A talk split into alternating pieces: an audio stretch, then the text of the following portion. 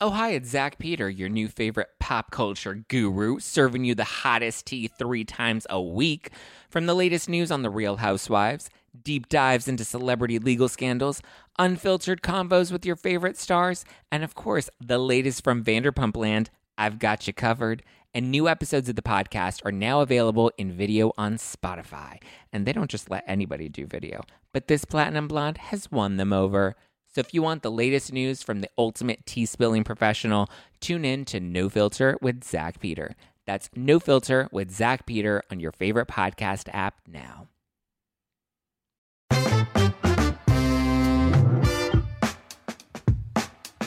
Hello, everybody, and welcome to another edition of All My Movies. We are continuing Action Month in June, and after looking at so many options, staring at the shelf as it were, I decided to narrow it down even a little bit more. This is 90s Action Month here on All My Movies, and today we are covering one of the best 90s action movies of all time, one of the best action movies of all time, one of the best sequels of all time, sci fi movies, you name it. Terminator 2 Judgment Day, which was released in 1991. I'm excited to talk about this film, but before I do, I first want to thank you for watching if you're watching on my YouTube channel and if you are listening via our podcast feed. If you're an audio listener and you want to see the video of the show, you can check me out on YouTube at youtube.com slash Dan Movies. And if you're watching us on YouTube, a great way to help the show grow is to become an audio subscriber. You can find all that information down in the description below. And as always, I want to thank my partners at Skybound and the Schmoedown Entertainment Network. Check out SEN. We are in the heart of the Schmoedown season. The collision is coming up very soon. There are title shots to be had, championship pictures to be sketched, a lot of high stakes stuff going on, along with SEN Live, the Inner Geekdom Show, the Goofball Show, a bunch of great programming over on SEN that you can check out right now. In 1984, The Terminator, written by James Cameron and Gale Anne Hurd and directed by Cameron, defied the odds and became a breakout hit, launching James Cameron's career into his next film, Aliens, in 1986, and launching into the stratosphere the career of its star, Arnold Schwarzenegger. I'll be back. Following the Terminator's success, the rights to the franchise were tied up for years between Gale Anne Hurd, who had bought the rights from James Cameron to the Terminator for $1, and the film's original production company, the Hemdale Film Corporation. After years of hitting dead ends, Arnold Schwarzenegger reached out to Mario Kassar, who was the co head of Carolco. Carolco is a production company that had really risen to prominence with the Rambo series of films, but had gone on to produce hits like They Live and Field of Dreams, and done the Arnold Schwarzenegger films Red Heat and Total Recall. One day I got a call from Arnold, and he says to me, I think you're the only one who can put this together. We've all been trying. There was no way I was not going to do it, but it was very complicated. The first order of business after securing the rights to the Terminator for a reported $5 million was to recruit James Cameron to return as writer and director. Since the Terminator's release, Cameron had gone on to make Aliens and The Abyss, and he was initially a little reluctant to return to the director's chair, but was swayed to come back for a few good reasons, or several million good reasons. Mario Kassar called me up and said, All right, we got the rights to Terminator 2. Our first choice is for you to direct it. And I said, ah, I don't know. I got other things, I got other ideas. And he said, Well, we'll pay you $6 million. I said, Okay. That's pretty much how it went. To co write the screenplay, Cameron went to a friend of his since he was a teenager, William Wisher Jr. Wisher had worked with Cameron on the original Terminator script and received additional dialogue credit for that movie, and he was happy to return to the fold and work with his friend. Cameron and Wisher were under the gun immediately to get the screenplay done. They were already locked into a July 4th, 1991 release date, which was just a little more than a year away from having a blank page, and they already had an idea that would turn the franchise on its head, which was to take the movie's main villain and turn him into the franchise's main hero. Well, the big question was who was the enemy? Who was yeah, and who was the bad guy? Uh, obviously, it could have just been Sarah and or John fighting the Terminator again, but that didn't seem to really move the thing down downfield very far. The biggest, riskiest thing that we wanted to do was to take Arnold from being one of the most famous villains in the world and making him a hero. Get down. And the person who objected to it the most was Arnold. My first thought was bullshit. It's not going to work. Even though Schwarzenegger in The Terminator was regarded as one of the best movie villains of modern times, the decision was finalized to make him the hero. But who would he be protecting? Cameron and Wisher decided to shift the focus slightly from Sarah Connor to her son John, the future leader of the human resistance. But they both wanted Linda Hamilton to return to the role that made her famous back in 1984. And according to Cameron, the direction of the story depended on her decision. I didn't want to recast it, that would have been nuts. I would have just written a different story. But if Linda was in, then I would center the story around her. I called Linda. She said, I want to be crazy. Good morning, Dr. Silberman. How's the knee? After agreeing to be in the film, Hamilton threw herself into the role and did extensive combat training and physical training in order to make the transition of Sarah Connor from the waitress in the first movie to the guerrilla warrior of the second movie believable. It was really like entering the military and, and learning the mindset and um, coming up against myself. She's a great warrior, but for what? You know, so what? She doesn't have anything that makes it worth while, you know. And also my life. With the principal cast back on board, Terminator 2's story began to take shape. Young John Connor, future leader of the human resistance, would be targeted by a new Terminator sent from the future called the T 1000. The T 800, Schwarzenegger's character, reprogrammed to protect John, is also sent back in time where he finds John, saves Sarah from a mental institution, and then the three of them try to outrun both the assassin following them and the nuclear apocalypse that is going to wipe out most of the human race in a few short years. The shape of the new threat, the T 1000, would turn out to be a shifting one. It would be made out of liquid metal, able to adapt to any situation and a true foil to the massive figure cut by Schwarzenegger in the first film. The idea was to try to find something that was as scary as the Terminator and as unstoppable as the Terminator, but in a different, completely different way.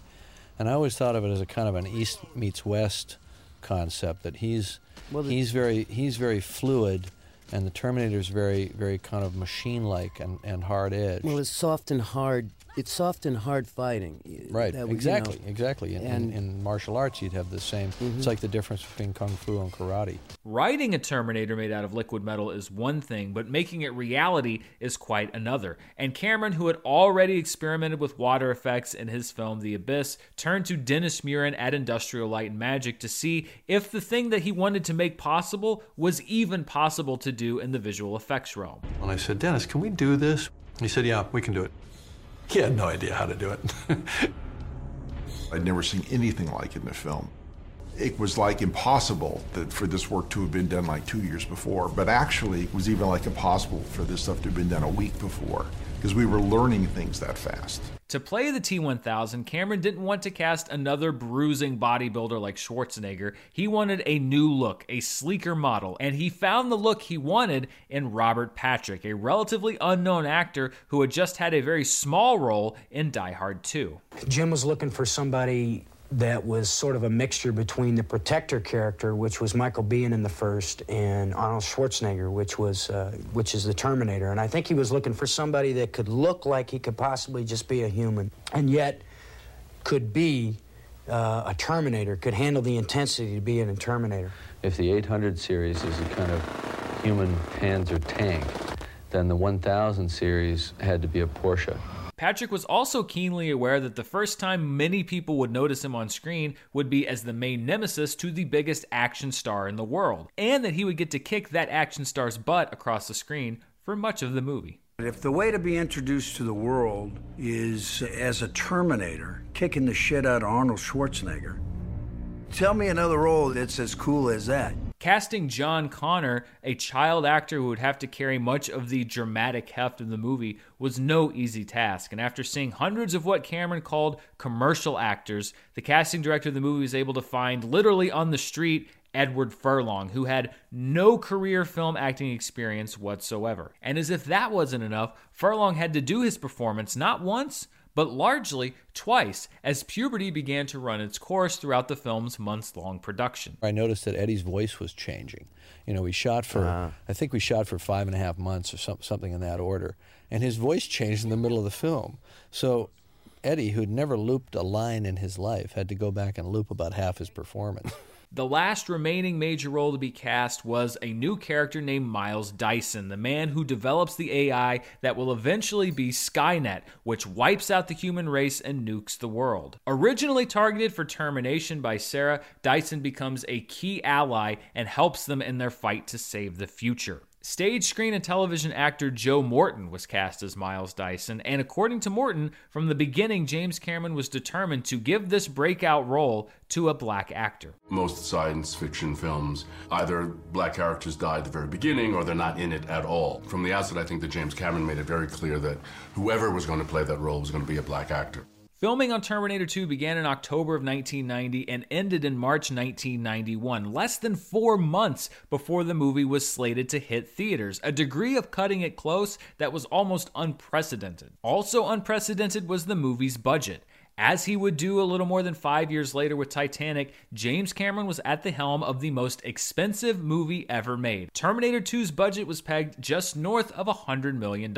And while a lot of producers may have balked at that figure, Mario Kassar viewed it as just a side effect of working with a genius like James Cameron. That's what it cost with James Cameron to do this movie. It's not like he likes to go over budget. He's an expensive director. It's like going to a restaurant and you either order a great meal that costs you a lot of money, but it's worth eating it, or you go to a, have a hamburger for $2. I mean, it's your choice. While Kassar wasn't necessarily sweating the budget, that didn't mean that Cameron was taking the production lightly, bringing his trademark intensity to the filmmaking process. James Cameron is one person before the movie starts, and is another person when the movie begins. It is a really great asset to have this determination and passion, but don't get in his way. First on the agenda for the crew were critical elements that needed to be filmed in order for the visual effects to be completed on time. But because these shots were part of sequences that wouldn't be filmed until weeks or months later, Cameron and his crew had the unenviable task of crafting puzzle pieces that they wouldn't be able to fill in for quite a while. So many of those CG shots with the T 1000 the background plates were actually shot before we shot the scene. We had to imagine what the scene was going to look like, build a set of just the background for that particular effect shot, and then weeks or months later, we actually shot the scene that ran up to it and came after it. From there, Cameron and the crew went into filming the rest of the movie, and that's where I want to jump in, just starting at the beginning of Terminator 2 and going all the way through the end. And we start with a great prologue, this voiceover from Sarah Connor. We see the future, this burnt out husk of humanity. This reestablishes the premise of the first movie, but also builds and expands upon it. For example, even though Kyle Reese told Sarah Connor that there was an impending nuclear apocalypse in the first Terminator, the date of that apocalypse and the name Judgment Day were not established until this very movie. Three billion human lives ended on August 29th, 1997. The survivors of the nuclear fire called the war Judgment Day. Right away, we see the impact of both the bigger budget that Terminator 2 had and the improved technology. And this look at the future is one of the few sequences that actually doesn't involve any CGI trickery. It's all models, miniatures, rear projection, the old way of doing things. Much of this was brought to life by the legendary Stan Winston and Stan Winston Studio, including the now iconic Terminator endoskeleton, which was introduced in the first movie and improved upon in the second. We then go to the opening credits featuring an incredible score by composer Brad Fiedel. And Fiedel was not and is not really a prolific composer. He hasn't worked in movies for quite some time. After the first Terminator film, he did movies like Fright Night, and following Terminator 2, he only did a handful more films, including reteaming with James Cameron for True Lies. But despite the fact that he does not have a massive filmography, Fiedel's contribution to movie music is huge because the Terminator theme is one of the best movie themes of all time.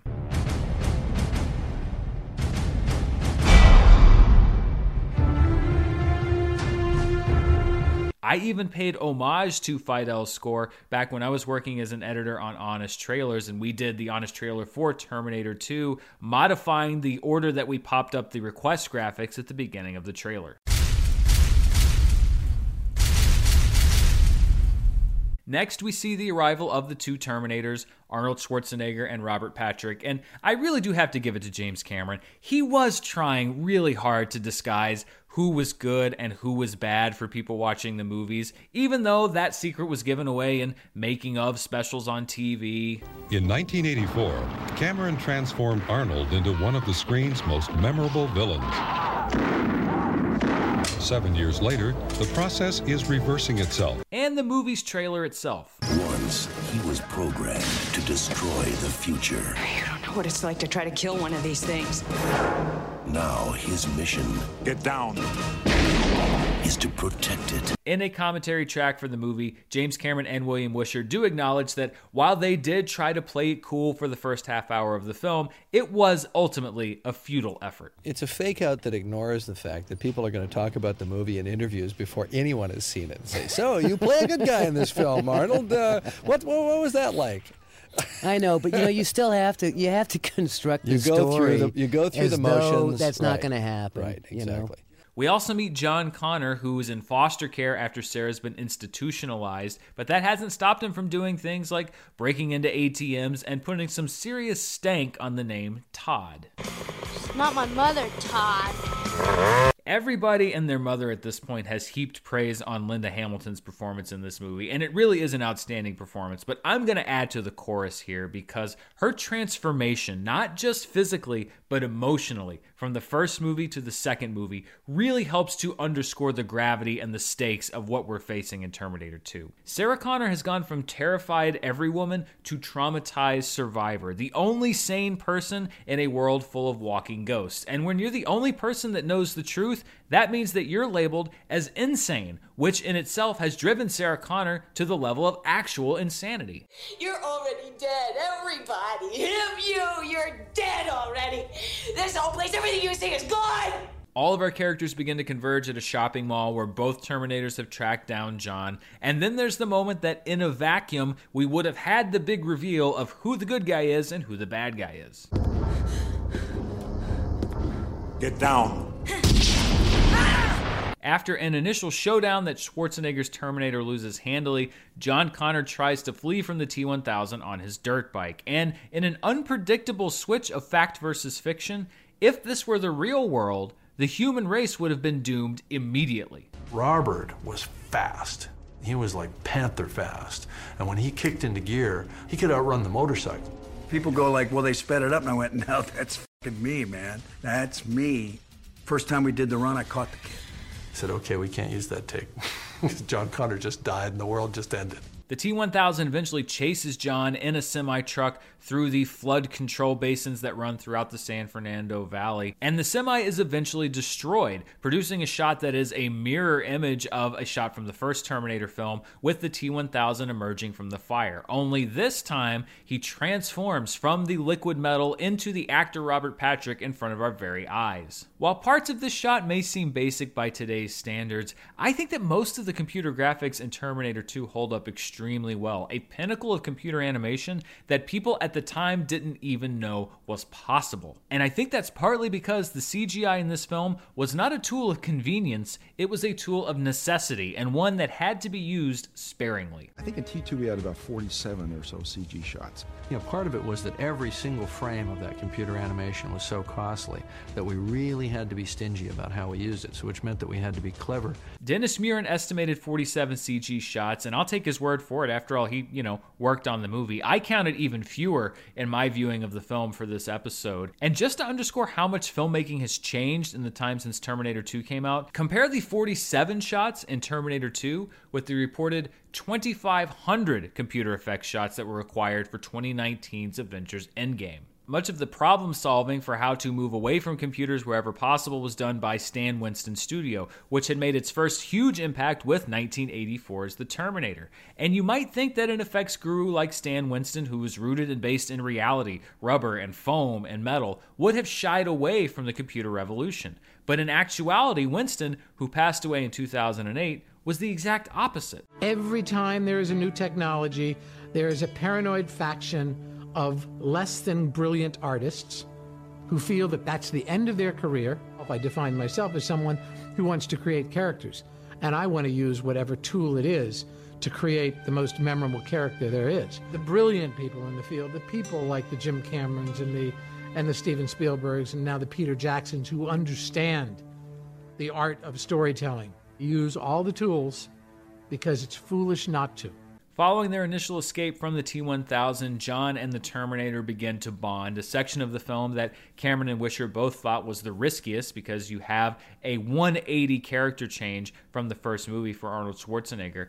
I think that this works in the film because Furlong and Schwarzenegger have a very good natural chemistry. They just click together on screen as actors. And I also think, and this is going to sound kind of weird, that Arnold Schwarzenegger is an underrated actor. Now, don't get me wrong, he can be terrible in the wrong hands with the wrong script. He is awful at times. But in the right hands with the right script, I think that he's actually a pretty great deadpan comedian. Jesus, you're gonna kill that guy. Of course, I'm a Terminator.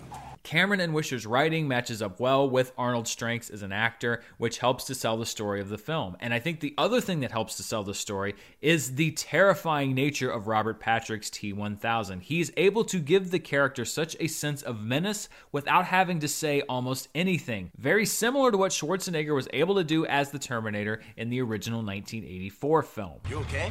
Fine. Say, that's a nice bike. Next up, we hit a sequence where John and the Terminator rescue Sarah from the mental institution she's being held in. And Linda Hamilton has another great moment in this sequence where she first sees Arnold Schwarzenegger coming out of the elevator. And you see this character's nightmares literally coming to life. This is everything that she has dreaded since she defeated that first Terminator. And you have to keep in mind that just because we know that he's good doesn't mean that she knows that he's good.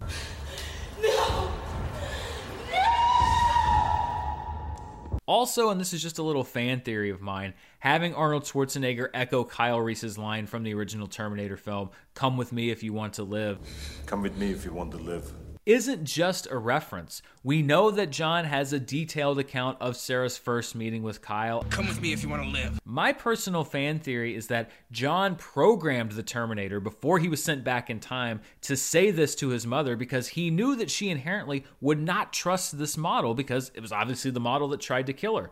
This was a conscious message from son to his mother in the past to try to get her to trust this Terminator. Maybe that's not the way that Cameron and Wisher intended it to be, but that's the way that it is in my head, and I think it makes the movie better. This sequence also has one of my favorite T 1000 moments, maybe my favorite in the entire movie, when he literally comes up out of the floor in order to duplicate and kill one of the facility's guards to infiltrate and find Sarah Connor. And while the floor melting effect was 100% cutting edge CGI, getting two of one guard in the same shot was actually the product of a much more lo fi solution from James Cameron. These guys were twins, and we saved ourselves. We thought of it as a cost-saving technique. We'd, sa- we'd save ourselves the cost of about 20 optical shots by casting twins. We will continue our journey through time and Terminator 2 in just a moment, but first, a word from our sponsor. This episode is sponsored by Munk Pack, who makes snacks that taste like your favorite sugary treats, but with one gram of sugar or less. Munk Pack Keto Nut and Seed Bars contain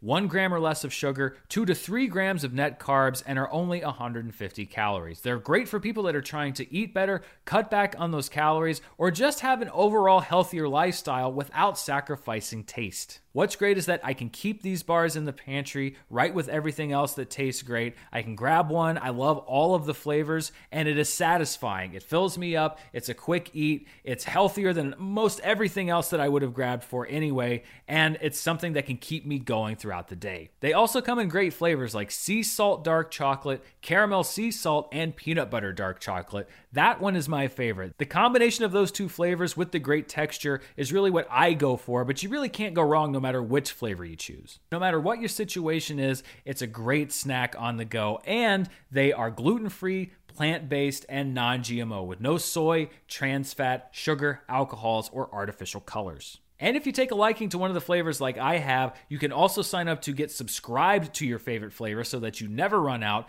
And if you do that, you get 10% off of every order that you subscribe to to keep you restocked with snacks that are healthy and make you feel good. Try it for yourself and you'll see. And I have a special deal for my listeners. Get 20% off your first purchase of any Munk Pack product by visiting munkpack.com and entering our promo code MOVIES at checkout. And Munkpack is so confident with their product, it's backed with a 100% satisfaction guarantee. So if you don't like it for any reason, they will exchange the product or refund your money, whichever you prefer. To get started, just go to munkpack.com. That's M U N K P A C K.com and select any product. Then enter the code MOVIES at checkout to save 20% off your purchase. Munkpack, delicious, nutritious food you can count on, and I'd like to thank them for sponsoring the show.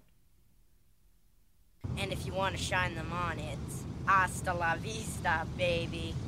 Hasta la vista, baby. Out of all the Terminator movies, I think what makes this one my favorite, and my favorite by quite a bit, is that it's actually about something. The fate of humanity isn't just treated as a plot point, and I can actually feel the passion coming out of this film, particularly from James Cameron, this desire for humanity to truly elevate itself above its own basic programming. We're not gonna make it, are we? It's in your nature to destroy yourselves. Even in real life, Cameron had lines regarding violence that he was unwilling to cross, including having his young star Edward Furlong wield and or shoot a gun. I never wanted to see a kid pointing a gun. I just think that's that's you know morally reprehensible. So even if the even if the stakes are the survival of, of human civilization, I wasn't going to have a kid pointing a gun at some at, at another human being. He uses his brain. He doesn't. He doesn't use force. It didn't feel right to me if, if John was supposed to be a kid that other kids could, could relate to and want want to emulate. Underscoring the message about violence and self destruction in the movie is the horrifying vision that Sarah has of the nuclear explosions that come with Judgment Day. Even in the edited version that I originally saw on television, this scene stuck with me more than any other scene in the entire film. It is horrifying. According to James Cameron, one of the many accolades he received after Terminator 2's release were the accolades of a nuclear team for his realism in depicting an actual nuclear explosion. And they were compliments that James Cameron received with mixed feelings. A letter from, from a group of, uh, of scientists who worked at the Sandia Laboratories. They said, Thank you for Terminator 2. It is the most correct visual representation of the effects of a nuclear weapon ever put on film. And I thought, well, gee, that's a really nice compliment, but the fact that this is accurate is terrifying. To avoid this horrifying fate, Sarah decides to take matters into her own hands and has her own character turn, which, much like Arnold Schwarzenegger's, could have gone disastrously wrong. Sarah decides that in order to save the future, she has to kill Miles Dyson and goes to his home in order to do so, essentially becoming the Terminator of the first film that so traumatized a young Sarah Connor. This raises complicated questions about morality, the lines between humans and machines, doing the objectively wrong things for the right reason, and it's all held together by Linda Hamilton's great performance. It's all your fault! It's all your fault! In the end, humanity wins out, and Sarah decides not to kill Miles Dyson, drawing a final line between what humans and what Terminators are and should be capable of. Instead, Dyson is recruited as an ally and is convinced of Sarah's story of a future apocalypse by a fantastic effect, a physical effect of the Terminator removing the flesh from his arm to reveal the endoskeleton underneath. This shot amazed me when I was young. And along with the computer generated effects for the T1000, this made me want to investigate how it was done because this was impossibly good. It was like a magic trick, and I had to know just how they did it.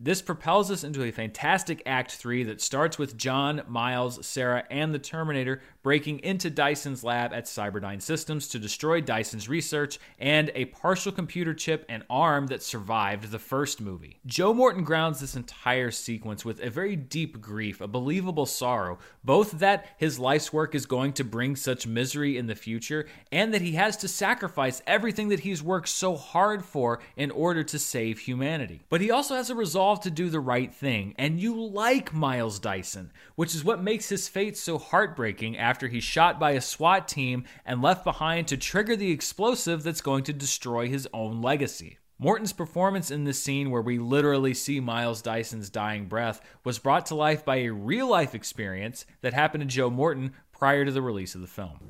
Long before this movie, been in a car accident where one of my lungs collapsed.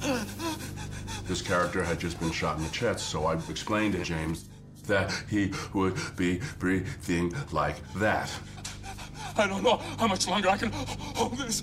This sequence also leads to Arnold Schwarzenegger's first franchise resurrection of his most famous line. Stay here. I'll be back. And that leads to a great moment on the commentary for the movie, which was recorded shortly after the release of Terminator 3, where James Cameron can't help but troll the sequel that he was not involved with. What do you think? Is that, what do you think? Is that better than She'll Be Back? just just polling the group. After Cyberdyne is destroyed, the T1000 re-enters the picture and corners our heroes in an abandoned steel mill. And the beginning of this sequence also gives Schwarzenegger another one of his most famous movie moments when he blows apart the T1000 who has been frozen by a truck full of liquid nitrogen. Hasta la vista, baby.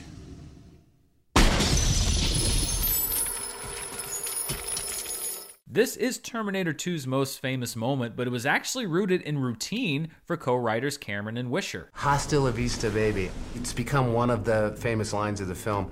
And it was just something that Jim and I used to say to each other when we were talking on the telephone as we were hanging up, you know, hasta la vista, baby. For Arnold Schwarzenegger, he believes that the line's longevity isn't rooted in the words on the page, but in the way that he delivers them. It doesn't really matter what line it is. It's all because I say every goddamn line wrong. Because of my accent. All of this stuff is kind of said with an accent that people just thought that's just funny. That's what then makes it kind of memorable. Of course, unstoppable killing machines can't be stopped that easily, and the T 1000 reforms to fight again another day. And I love this showdown between the T 1000 and Schwarzenegger's Terminator. It is digital versus analog, and the Terminator knows that he cannot outfight the T 1000, he just has to somehow outlast him. Finally, the T 1000 is defeated, falling into a vat of molten steel, but the Terminator realizes that the future hasn't been saved just yet. There is one last chip the one that's inside his head. And he has to sacrifice himself in order to truly save humanity and accomplish his mission. Even though this means breaking up the family unit that he has now formed with Sarah and John, depriving John of yet another father figure. I know now why you cry. But it's something I can never do.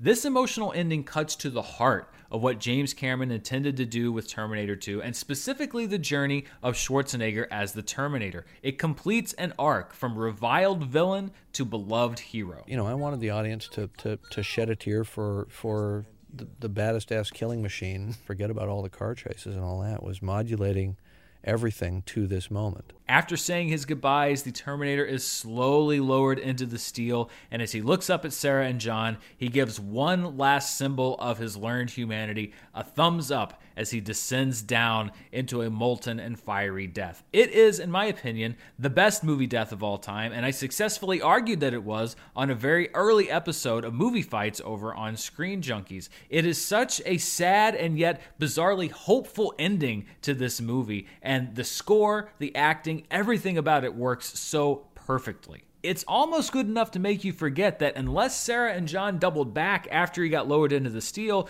the Terminator left another arm back in the factory, which is how we got to this sequel in the first place. Whoops. Nothing good that has come out of any Terminator sequel, and a few good things have, has ever justified, in my eyes, not ending the franchise right here. It is the perfect ending to this story, with the Terminators destroyed and the future for the first time a blank canvas for Sarah and John.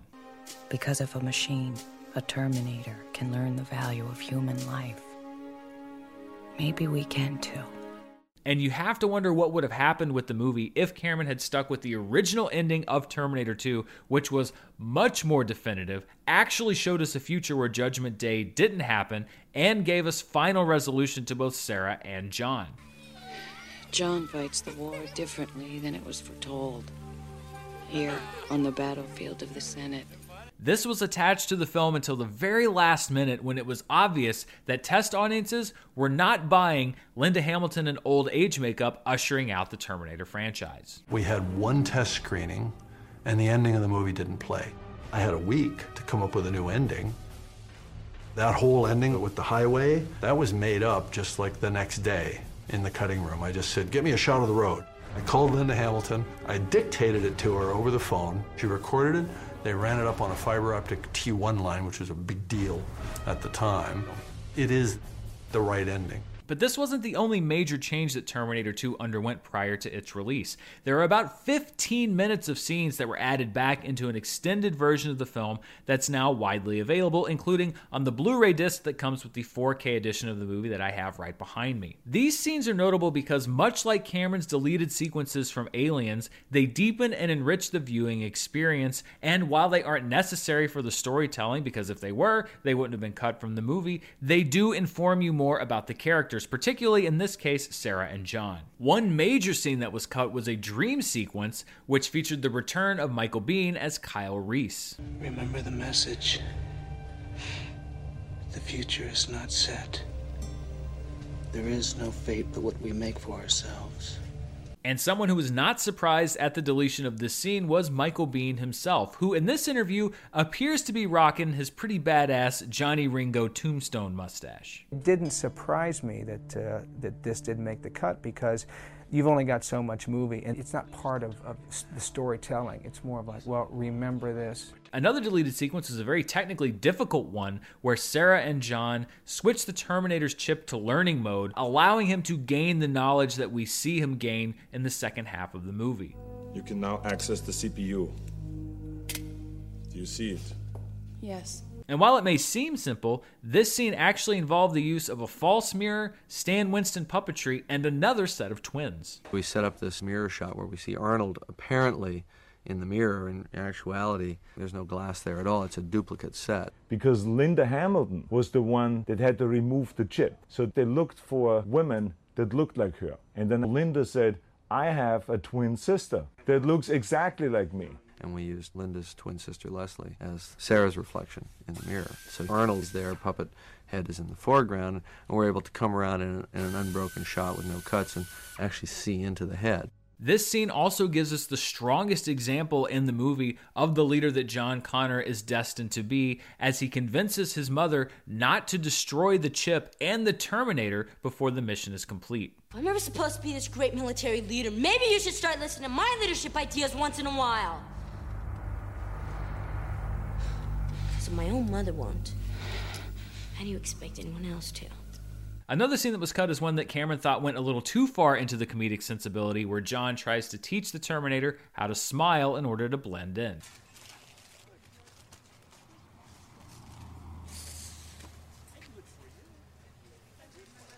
That's good.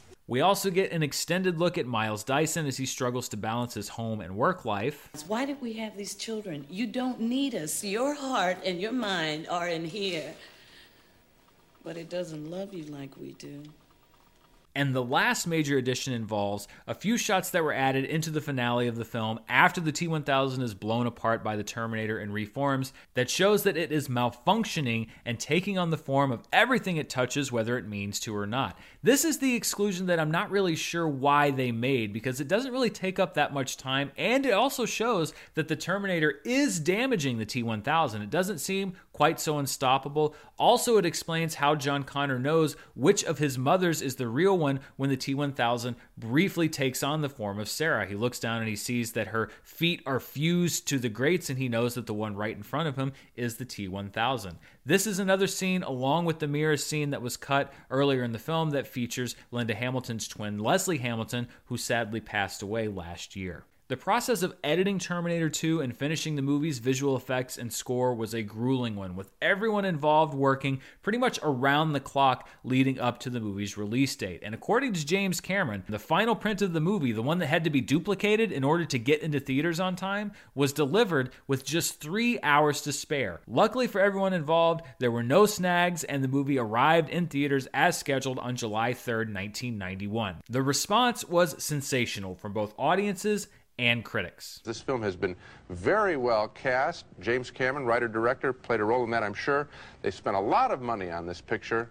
They're going to get it back. It is a terrific movie. I really enjoyed it. Despite opening on a Wednesday, Terminator 2 still had the second best Friday through Sunday opening of all time, trailing only Tim Burton's 1989 Batman. And Terminator 2 had the best five day opening ever posted. When the domestic box office was tallied up, it was the second highest grossing film of all time, behind only Star Wars and E.T. Internationally, Terminator 2 grossed another $300 million to bring it over the half billion dollar mark worldwide. And even though those are 1991 numbers, to put it in perspective, no other Terminator film, adjusted for inflation or not adjusted for inflation, has crossed the $500 million mark worldwide. Terminator 2 stands alone. T2 would win four Academy Awards for Best Sound Effects Editing, Best Sound, Best Visual Effects, and Best Makeup, and won the second most Oscars at the 1992 Academy Awards ceremony, behind only The Silence of the Lambs, which won the reported Big Five Awards Best Picture, Director, Actor, Actress, and Screenplay. I was aware of Terminator 2 long before I was able to see the movie. It was sold to me in a variety of different ways, even though I was only 8 years old and the movie was rated R. There were action figures. Terminator's back to fight evil with his mobile assault vehicle. I've got to find Evil T-1000. Disguised as a policeman, Evil T-1000 aims to destroy. I've got you now. And I collected Terminator 2 trading cards. I kept a bunch of them from when I was a kid, and just this year, one of my patrons sent me a couple of boxes of unopened Terminator 2 trading cards, which allowed me to get the vaunted full set of T2 cards. They're actually right behind me on the set. When I did finally see Terminator 2, it was on network television, probably in 1993 or 1994. And even though I knew the movie beat by beat because it was on the trading cards and everybody had talked about it, I was desperate to see the movie. My mom let me stay up until the unheard of time of 10 o'clock on a school night because the movie was so long that it ran the whole primetime block from 7 p.m. to 10 p.m. on ABC. His biggest blockbuster ever. I'll be back. A network television premiere. Catch him and her Hasta la vista, baby. in Terminator 2, Sunday here on ABC. Parental discretion advised. I taped Terminator 2, and I can't tell you how many times I watched it. I was transfixed by the movie. It was one of those movies when I was a kid that had a huge effect on me seeking out how movies were made, and indirectly, or maybe even directly, led me right here to what I'm doing today. One of the biggest Terminator 2 tie in products actually came out about five years after the movie hit theaters, and that was a theme park attraction at Universal Studios called T2 3D Battle Across Time. The attraction reunited Arnold Schwarzenegger, Linda Hamilton, Edward Furlong, and Robert Patrick. James Cameron also came back, and it combined 3D filmmaking, something Cameron would go on to revolutionize with Avatar, with a live stage performance as machines from the future once again targeted John Connor. The filmed portion alone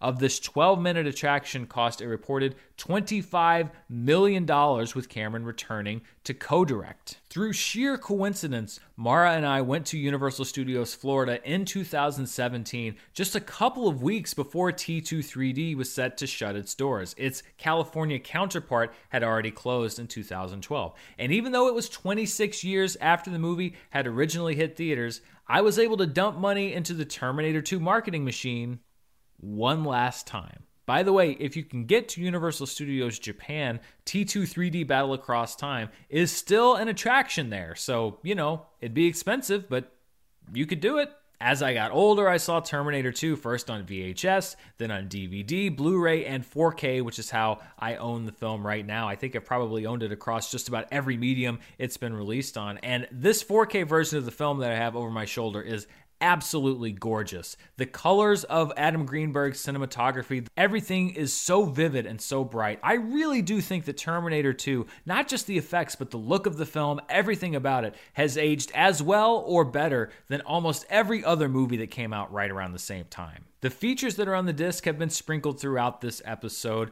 The 4K doesn't really have a whole lot as far as special features go. The Blu ray has three different versions of the movie the theatrical cut, the extended cut, and then an extended extended cut, which includes the original ending of the film incorporated into the movie. The Blu ray also has a more modern making of special called T2 Reprogramming the Terminator, as well as one that was produced when the film came out that again completely spoils the film's plot. As one might imagine, Sarah has trouble accepting the Terminator as an ally. You also get several of the movie's trailers, including the movie's custom made teaser trailers, one of the coolest trailers ever made.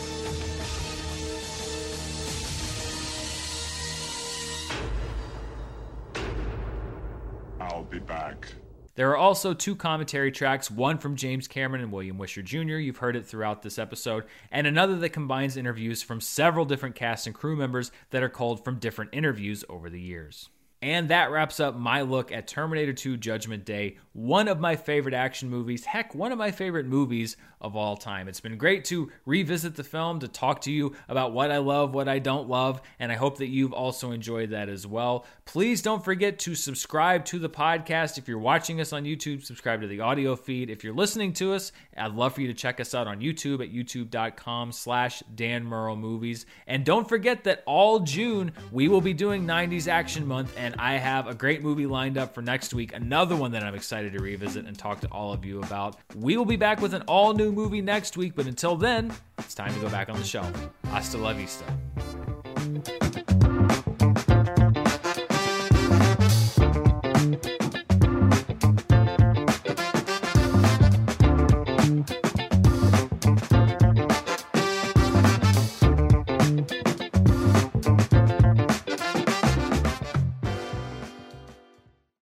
Every sprint, kick, lift, throw, and tackle brings you one step closer to achieving your performance goals. Get the fuel you need to finish big with Gatorade. Gatorade is scientifically researched and game tested to help you hydrate when you need it the most. For the athletes who give everything, nothing beats Gatorade. Studied, tested, proven.